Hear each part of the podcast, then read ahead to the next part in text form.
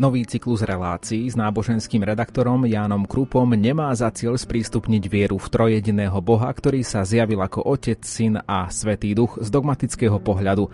Náš nový cyklus relácií nie je zameraný na systematickú teológiu, ale na cirkevné dejiny, veď koniec koncov počúvate reláciu História a my. Napriek tomu sa tento náš malý úvod do raňokresťanskej náuky o Trojici celkom podstatne zaoberá Božím zjavením, či výstižnejšie povedané realizáciou tohto zjavenia zjavenia v ľudských dejinách.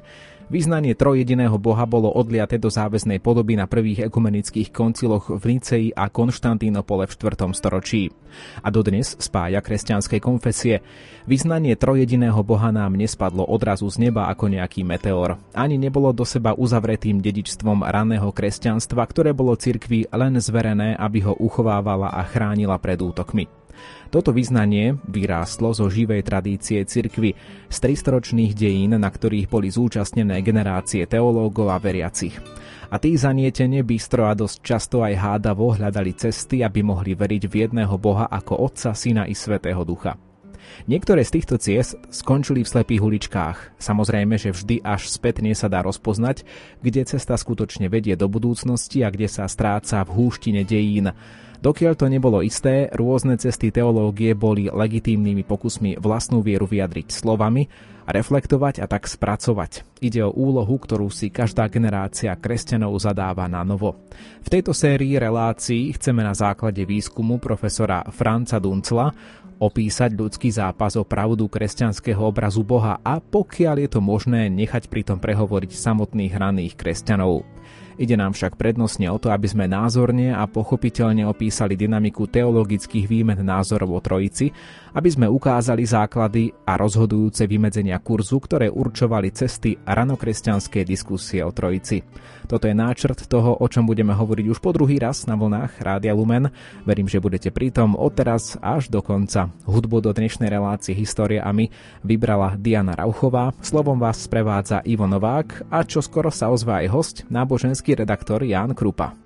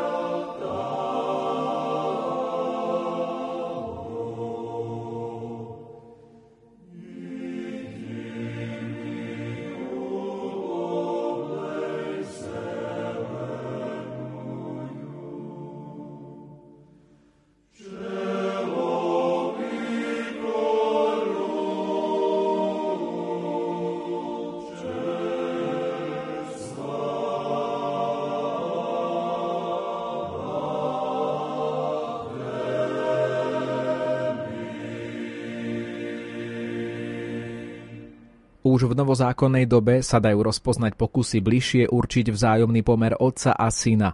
Pri týchto pokusoch sa pracovalo s rôznymi kategóriami, ktoré mali urobiť vierohodným tento vzájomný vzťah. V liste Kolosanom sa syn opisuje v jednom hymne ako obraz neviditeľného Boha. Tým je odkázané nielen na Pavlovské tvrdenie v druhom liste Korintianom, že Kristus je obraz Boha, odkazuje sa aj na židovské špekulácie v starozákonnom spise Šalamúnova múdrosť, v ktorom je zosobnená múdrosť nazvaná obrazom dobroty Boha. Viac nám už povie Ján Krupa, náboženský redaktor Rádia Lumen. Najmä v kultúrnom kontexte, ktorý bol ovplyvnený platonizmom, sa kategória obrazu vynikajúco hodila na vyjadrenie v tom istom čase totožnosti i odlišnosti. Lebo obraz nie je naskrze praobrazom, no má podiel na jeho identite.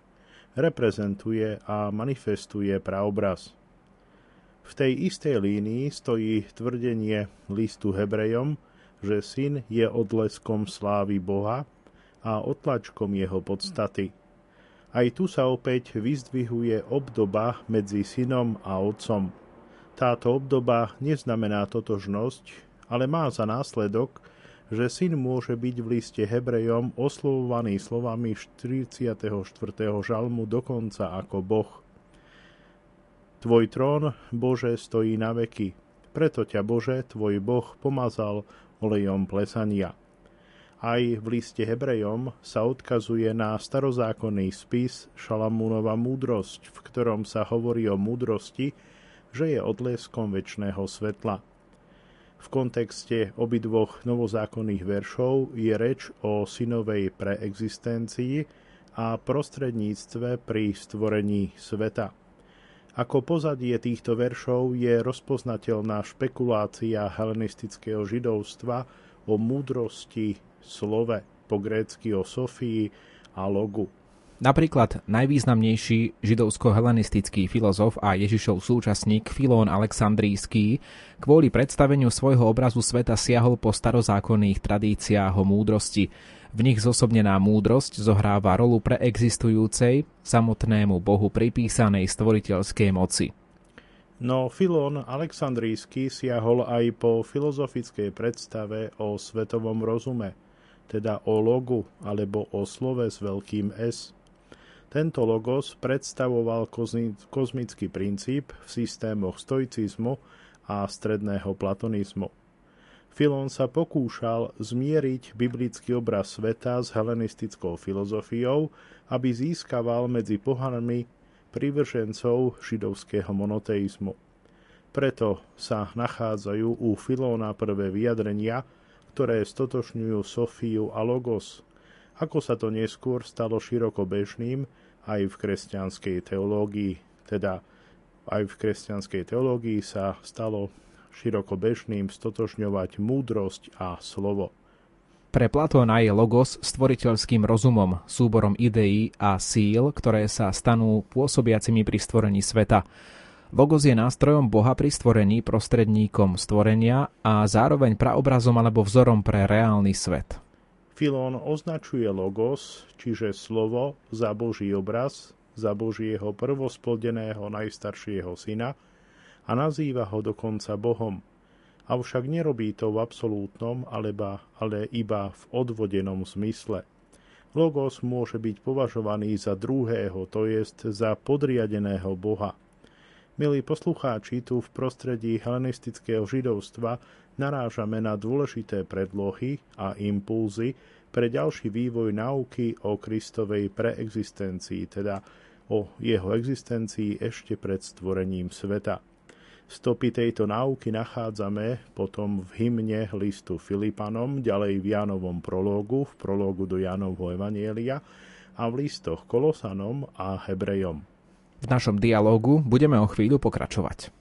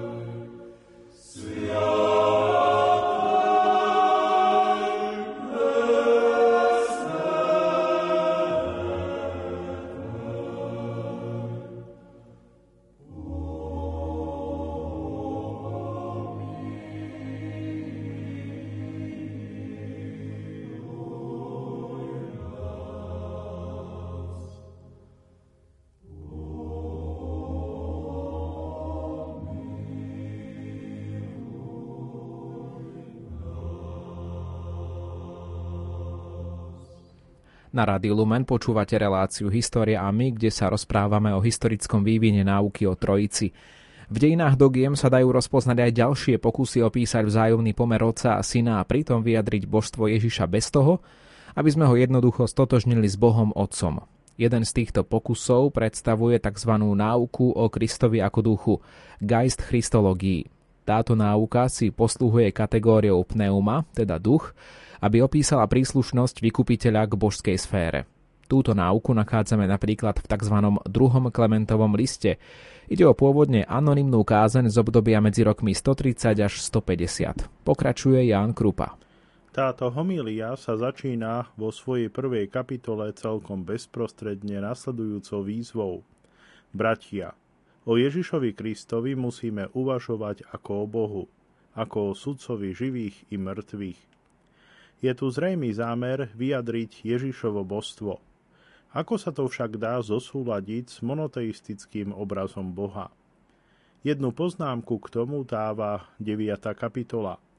Tam sa doslova uvádza Kristus, pán, ktorý nás zachránil, bol pôvodne pneuma, teda duch, a vtelil sa a tak nás povolal. Predmetom vyhlásenia je Kristus, spasiteľ, ktorý sa vtelil.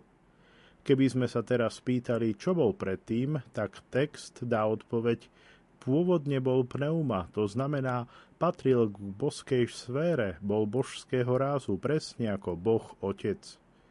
Musíme uznať Ježiša ako Boha, pretože v preexistencii bol pneuma z rovnakej v úvodzovkách látky ako samotný Boh Otec. Síce možno odlišovať vykupiteľa od Otca, no vo svojom pneumatickom byti sa obidvaja zhodujú, sú to isté. Za tým sa skrýva predstava, že sféra božstva, Božia podstata je pneumatická, respektíve pneumou. V tomto zmysle aj výrok Janovho Evanielia, že Boh je pneuma, čiže duch, bol v ranej cirkvi často nesprávne chápaný ako vyhlásenie o, vyhlásenie o Božej podstate, teda o Božej substancii pneumatické bytie, ktoré spája Boha Otca a Ježiša Krista, dovoluje špecifické kresťanské, v úvodzovkách povedané, rozťahovanie monoteizmu. Ďalší variant tohto modelu ponúka okolo rokov 130 až 140 tzv. Hermasov pastier. Ide o veľmi zohľadňovaný spis k téme pokánia. Tento spis odkrýva aj neobvyklé kristologické predstavy autora. V piatom podobenstve tohto spisu sa Hermas pokúša opísať inkarnáciu takto. Boh nechal pre existujúcu svetú pneumu, ktorá stvorila celý svet, prebývať v tele, ktoré vyvolil. A toto telo, v ktorom prebývala pneuma, slúžilo pneume dobre a nejako ju nepoškvrnilo. Keďže teraz spolupracuje s pneumou a osvedčilo sa ako silné a odvážne, Boh ho prijal za spoločníka svetej pneumy, alebo Bohu sa páčil spôsob života tohto tela, pretože sa nepoškvrnilo, keď na zemi nosilo v sebe svetú pneumu. Koniec citátu. Ježíš je pre Hermasa telom, ktoré si vyvolil Boh. Grécke slovo pre telo, čiže sarx, tu označuje celého človeka podľa jeho prirodzenosti, ľudskú bytosť, ktorá je slabá, chatrná, pominutelná a ohrozená. Lebo človek sa môže osvedčiť alebo previniť. Ježiš sa osvedčil. Ale Ježiš nebol len telom, chatrným človekom, ale v Ježišovi prebývala preexistujúca svetá pneuma. Na rozdiel od druhého Klementovho listu, tu pojem pneuma neopisuje Božiu podstatu alebo Božiu sféru, ale pneuma sa javí zosobnená. Svetá pneuma predstavuje Bohu priradenú postavu v dejinách spásy, ktorá ako prostredník stvorenia tu u Hermasa vyplňa priestor kristologickej preexistencie. Niečo podobné v iných teologických návrhoch predstavuje logos, čiže slovo, alebo sofia, čiže múdrosť. O Hermasovi budeme hovoriť aj po hudobnej prestávke. Zostaňte s nami.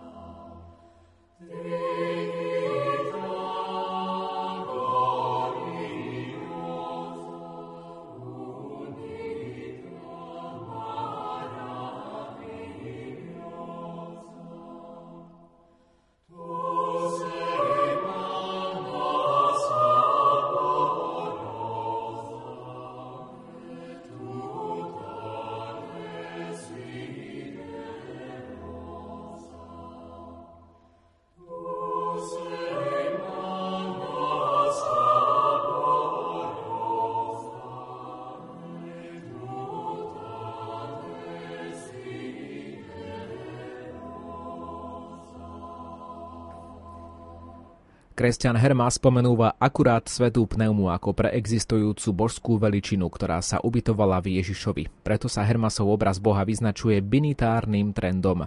Zároveň je však znovu objasnené, že vykupiteľ, vykupiteľa netreba naskrz stotožňovať s Bohom.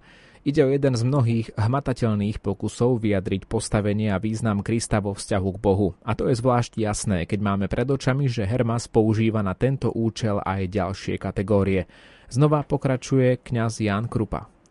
Vo svojich prikázaniach a podobenstvách Hermas opakovane hovorí o nadmieru veľkom, slávnom a vznešenom anielovi, alebo o nádhernom mužovi, ktorý je občas nazývaný aj aniel pánov.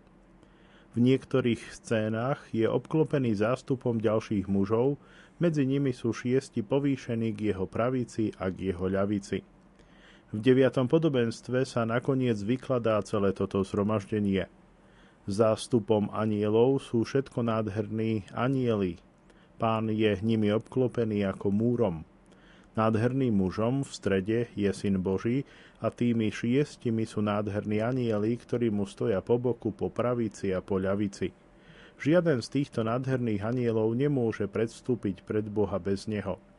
Kto nepríjima jeho meno, nemôže vojsť do Božieho kráľovstva. Označenia nádherný muž, alebo nadmieru veľký nádherný aniel, alebo aj aniel pánov, to sú šifry pre syna Božieho Ježiša Krista, ktorého meno Hermas neuvádza výslovne na žiadnom mieste svojho diela – Namiesto toho používa pre veľkého a nádherného aniela prekvapivo meno Michal. Ide o ojedinelé stotožnenie, ktoré na jednej strane odkazuje na židovské predlohy, ktoré Hermas použil a zjavne len povrchne prepracoval. Na druhej strane Hermas ešte raz necháva vystúpiť svojrázne kontúry tejto náuky o Kristovi ako anielovi. Ide o tzv v odborných kruhoch nazývanú engel christologii. Aby sme to všetko mohli lepšie zaradiť, musíme mať pred očami židovské pozadie postavy aniela. V starom zákone je viackrát reč o anielovi Jahveho, čiže o Malak Jahve alebo Malak Elohim. V gréckej Septuaginte sa z neho stane Angelos Kyriu, čiže aniel pánov. Malak, respektíve Angelos, znamená pôvodne posol – Ide teda o Jahveho posla, o Božieho posla. Takíto poslovia vystupujú občas v súvislosti so zjavením Boha, čiže s Teofániou, a pritom v rámci jedného a toho istého rozprávania môže byť Jahveho aniel stotožnený s Bohom a potom predsa len znovu od neho odlíšený. V scéne o nezhárajúcom trňovom kríku Exodus 3. kapitola sa napríklad uvádza – Mojžiš došiel k Božiemu vrchu Horeb. Tu sa mu zjavil Boží aniel v ohnivom plameni z trňového kríka. Keď naň hľadel, videl, že trňový krík horí plameňom, ale nezhára. Keď pán videl, že prichádza, aby si ho obzrel, Boh na ňo z trňového kríka zavolal Mojžiš, Mojžiš. On odpovedal, tu som. Milí poslucháči, v Trňovom kríku sa teda zjaví pánov aniel, ale z Trňového kríka hovorí samotný Boh, pán. Jahvého aniel sa vsádza do scény ako bezprostredný reprezentant Boha, posol zostupuje, zastupuje svojho poverovateľa, je, ním priam, je s ním priam zameniteľný. Tento aniel pánov preto nemôže byť považovaný za nejakého služobného ducha nižšieho rangu, ale za Božieho bezprostredného spolnomocnenca a presne táto funkcia sa dá preniesť na vykupiteľa. Toto všetko prirodzene uľahčilo kresťanom vidieť v starozákonnom anielovi pánovom Ježiša Krista, Božieho spolnomocnenca. To zároveň umožnilo vzťahovať teofánie, ktoré sú podané v starom zákone na preexistujúceho Krista. Podľa tohto chápania Boh Otec zostáva transcendentný. Jeho syn sa ukazuje patriarchom a Mojžišovi, Práve toto zdôrazňuje Justin Mučeník okolo roku 160, robí to vo svojom dialógu so Židom Trifónom. Justin písal tento spis pravdepodobne pre bohabojných pohanov, ktorí váhali medzi židovstvom a kresťanstvom. Pri komentovaní scény o Trňovom kríku v 3. kapitole Exodu Justín nevyvratiteľne objasní, že nikto, kto má aspoň trocha rozumu, by netvrdil, že stvoriteľ a otec sveta opustil všetko, čo je nad nebom a zjavil sa v malom kúte alebo rohu zeme. Teofániu, bohu zjavenie v 3. kapitole knihy Exodus treba vykladať inak.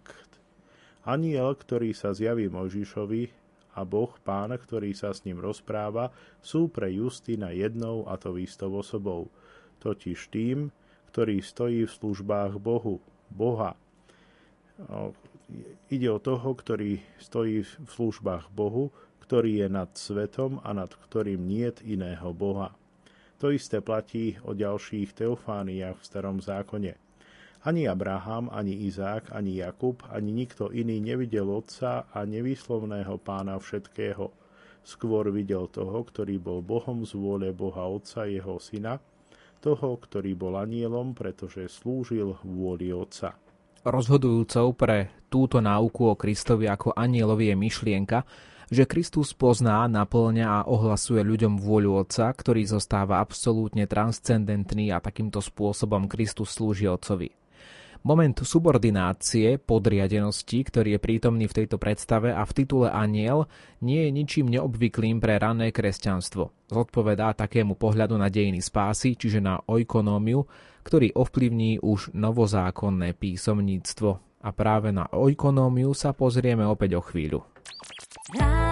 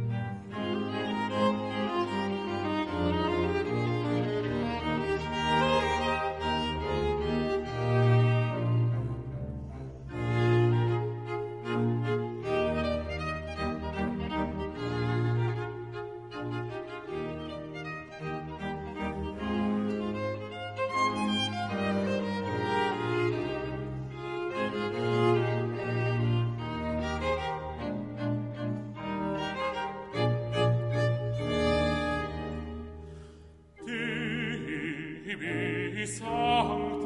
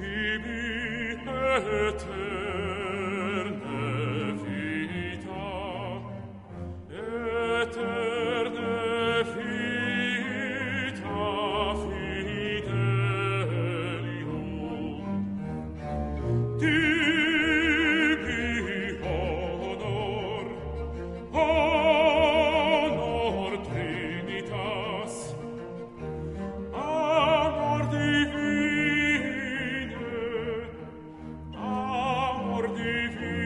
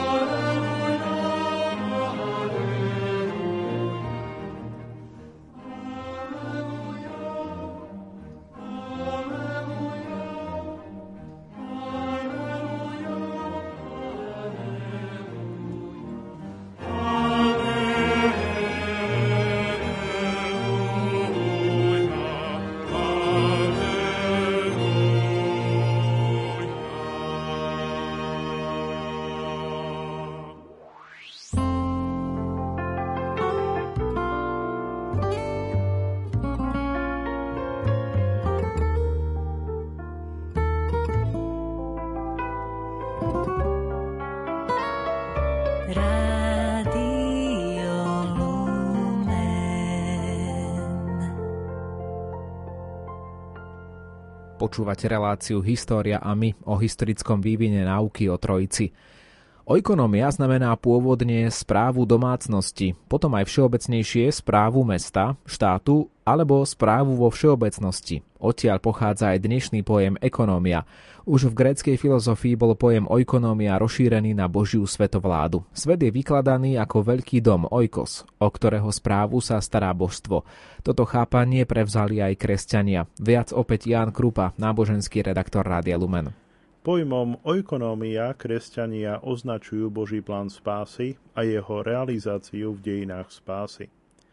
A z kresťanského pohľadu je Kristus, Syn Boží v tomto pláne spásy najdôležitejším aktérom, prostredníkom spásy. Popri ňom vystupuje ešte Svetý Duch, pneuma.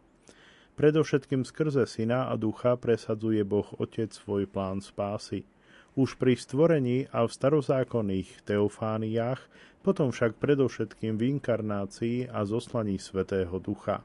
Biskup Irenej Lionský používa okolo roku 185 veľmi názorný obraz pre tento spásnodejný pohľad. Syn a duch sú pre neho Božie ruky, tak povediac vykonávajúce orgány jeho vôle, ktoré patria k samotnému Bohu. Pozadie antropomorfnej reči o Božích rukách je starozákonné. Aplikácia na Boha Otca, Syna a Ducha je pripravená starším ranokresťanským teológom, konkrétne Teofilom Antiochíským. Avšak až u Ireneja je dôsledne zrealizovaná. V ekonomii spásy teda existuje pevný poriadok. Počiatkom a cieľom, respektíve poslednou inštanciou stvorenia, vykúpenia a dovršenia je Otec, ktorý je naskrz Bohom. Spásnodejnú prácu však konajú syn a duch, ktorí sú v službe Otca, no sú mu zároveň organicky priradení. V ontologickom postavení syna a ducha tým nie je, o ontologickom postavení syna a ducha tým nie je rozhodnuté. Táto otázka sa v Irenejových spisoch nenastoluje. Namiesto toho Irenej vo svojich dielach ilustruje svoje videnie tejto oikonómie vo svojom výklade apoštolského ohlasovania doslova píše Pretože Boh je rozumová bytosť, všetko stvoril skrze slovo. A keďže Boh je duch, pneuma, všetko ostobil skrze ducha. Ako hovorí aj prorok, skrze pánovo slovo bolo upevnené nebo a skrze jeho ducha jeho celá moc. Diferencované stvoriteľské činnosti slova a ducha, tvorenie a zdobenie sa v nasledujúcom texte opisujú ešte presnejšie. Logos robí telesným a udeluje silu k existencii. Pneuma, teda duch, usporadúva a tvorí rozličnosti síl. Vo svojom spise proti herézam Irenej opisuje porovnateľným spôsobom Boží plán spásy človeka, keď zdôrazňuje, že stvorený človek sa stáva v celkom určitom poriadku, obrazom a podobou, podobou nestvoreného Boha, pričom Otec schvaľuje a prikazuje, Syn pôsobí a spodobuje, no duch vyživuje a dáva rásť. V tomto triadicky diferencovanom procese sa Boh Otec javí ako iniciátor – avšak takisto môže byť myslený ako cieľ a korunujúci záver dejín spásy. Duch pripravuje človeka pre Syna Božieho, Syn vedie človeka k Otcovi, Otec udeluje nepominuteľnosť k väčšnému životu, ktorý každý jednotlivec získa tým, že vidí Boha. S týmto ekonomickým pohľadom Irenej nie je osamotený.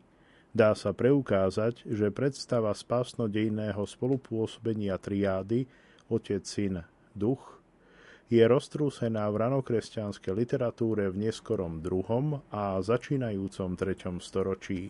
Osobitosť tejto teológie treba vidieť v tom, že dokáže opísať jednotu a odlišnosť v rámci triády, ako aj vzťahy týchto troch veličín, navzájom na ich pôsobení vo svete, na ich zjavení sa pre človeka. No v týchto spisoch sa ešte neuvažuje abstraktne či metafyzicky. Preto len ťažko možno Irenejovi a niekoľkým ďalším teológom jeho doby pripisovať vybrúsený alebo jednoznačne klasifikovateľný koncept kresťanskej predstavy o Bohu.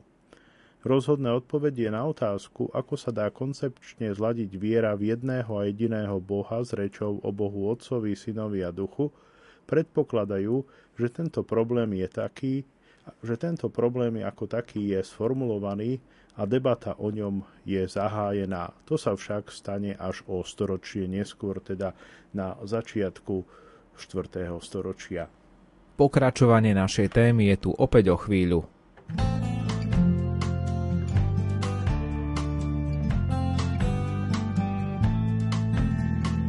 Ja, v ktorom prebývaš ako Duch Svetý.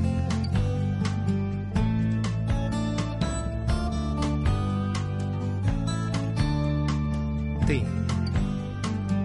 ktorému sa zverujem ako bratovi a priateľovi.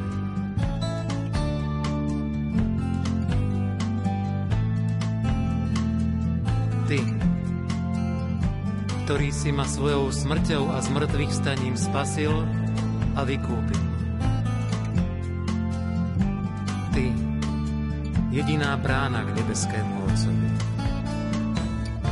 On, ktorý všetko stvoril a ustanovil od počiatku až do teraz. Až na veky vekov.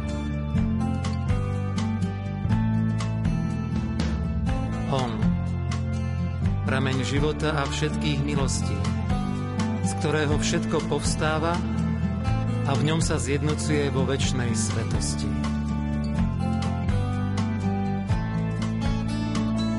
Ja ty, on. A predsa jediný. Môj Boh a Pán.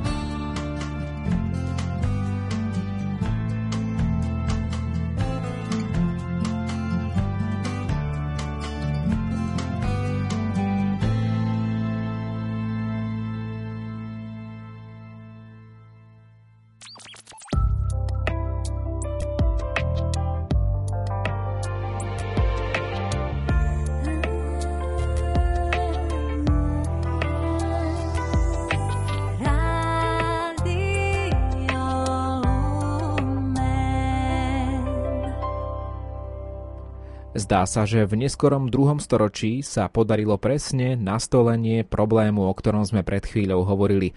Jeden dôkaz preto nachádzame u apologéta Atenagora Aténskeho. Atenagoras sa vo svojej Legácio pro Christianis okolo roku 177 usiluje odraziť obvinenie kresťanov z ateizmu. Za týmto účelom poukazuje v 12. kapitole svojho prosebného spisu na to, aký veľký význam má pre kresťanov poznanie Boha a ilustruje tento teologický záujem nasledujúcimi otázkami. V čom spočíva jednota syna s otcom? V čom spoločenstvo otca so synom? Čo je pneuma? A v čom spočíva zjednotenie uvedených a diferenciácia takto zjednotených? Pokračuje Ján Krupa. Týmito otázkami je nielen predostretý ústredný problém náuky o trojici. Atenagoras opisuje aj obidva póly, ktoré treba zohľadniť pri riešení tohto problému, totiž jednotu a rozlišovanie Otca, Syna a Ducha. Atenagoras dáva teologické reflexii k dispozícii ako inštrumentár aj špecifický slovník, keď v 10. kapitole vyhlasuje, že kresťania by mohli ukázať nielen moc Boha Otca, Boha Syna a Svetej Pneumy, ktorá spočíva v zjednotení, ale aj ich rozlišovanie, ktoré má základ v poriadku. Za bod jednoty Božskej Trojice je považovaná moc, zatiaľ čo ich rozlišovanie ako odstupňovaný poriadok možno urobiť vierohodným v zmysle ekonómie spásy. Povedomie o probléme trojičnej teológie, ktoré je u Atenagora výslovné, možno považovať za indíciu toho, že takéto otázky boli medzi kresťanmi čoraz virulentnejšie. Predpripravené riešenia, po ktorých by sa mohlo siahnuť, neexistovali. Ešte len museli byť namáhavo vybojované výmenou názorov s vlastnými biblickými tradíciami a za pomoci modelov, ktoré okolie kresťanstva malo k dispozícii pre metafyzické otázky. To, že pritom dochádzalo ku konkurencii rozchádzajúcich sa náčertov a opakovanie k urputnému teologickému sporu, to je udevujúce len z perspektívy dávno etablovanej náuky o trojici, ktorá sa potom stala samozrejmou. Otázka, ako integrovať do monoteizmu vykupiteľa ako pána a boha, bola v neskorom 2. a 3. storočí nielen vnútro cirkevným problémom. Svoju rolu zohrávala aj v kresťanskej misii, pretože táto vstúpila do otvorenej konkurencie so židovstvom v diaspóre a zameriavala sa na tých istých záujemcov, sympatizantov monoteistickej predstavy Boha, biblickej etiky a nádeje na spásu. Uchádzanie sa o túto cieľovú skupinu sa stane zreteľným vo fiktívnom dialógu so Židom Trifónom. Toto dielo napísal Justin Mučeník okolo roku 160 v Ríme, aby vyvrátil námietky, ktoré by mohli byť vznesené zo židovskej perspektívy proti viere a praxi kresťanov. Jednu takúto námietku, ktorú treba brať vážne, vklada do úst židovskému partnerovi v dialógu. Citujem, nie len nesmyselné, ale aj pochabé sa mi zdá tvrdenie, že Kristus preexistuje ako Boh pred vekmi, potom však vzal na seba to, že sa narodil ako človek a nie je človekom, ktorý pochádza od človeka.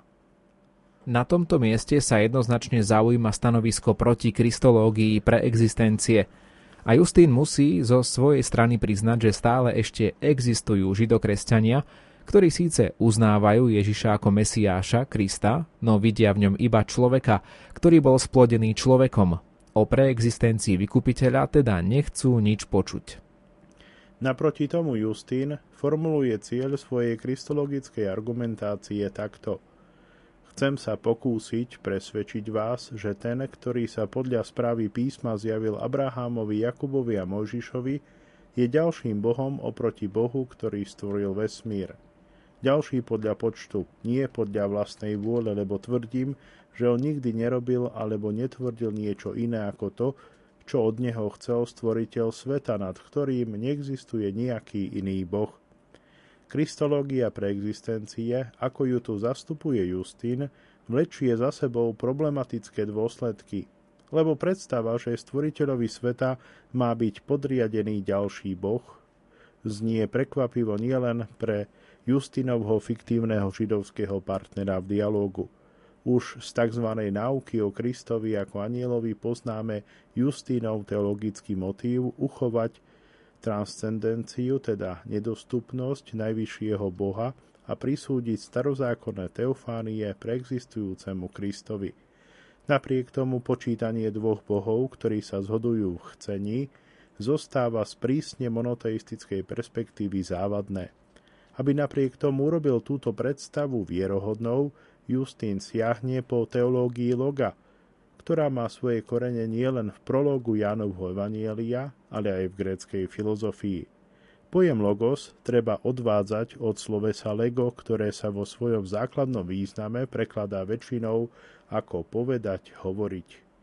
Tým je však myslený nielen akt reči, sloveso lego implikuje viac, preto logos označuje nielen slovo alebo reč, ale aj duchovný obsah alebo smysel nejakej reči, respektívne všeobecne náuku. Týmto pojmom je myslená aj vnútorná logika nejakej veci, jej racionalita, rozumnosť. A preto možno logos prekladať aj pojmom myseľ.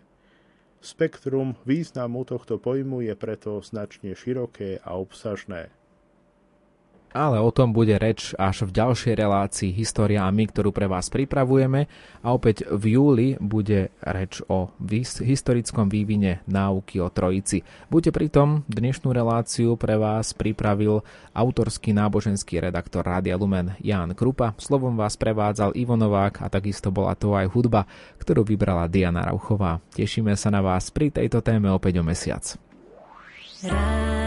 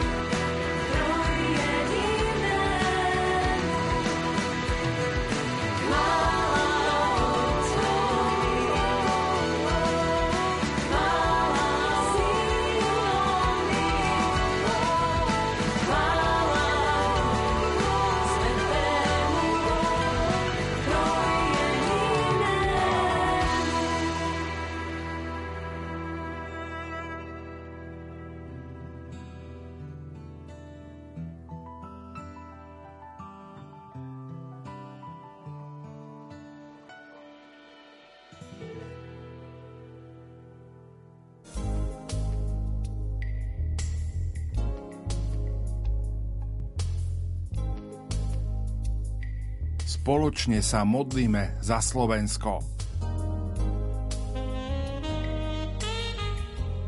Všemohúci Bože Oče, Tvoj syn nás uistil, že ak ťa budeme o niečo spoločne prosiť v jeho mene, splníš našu žiadosť.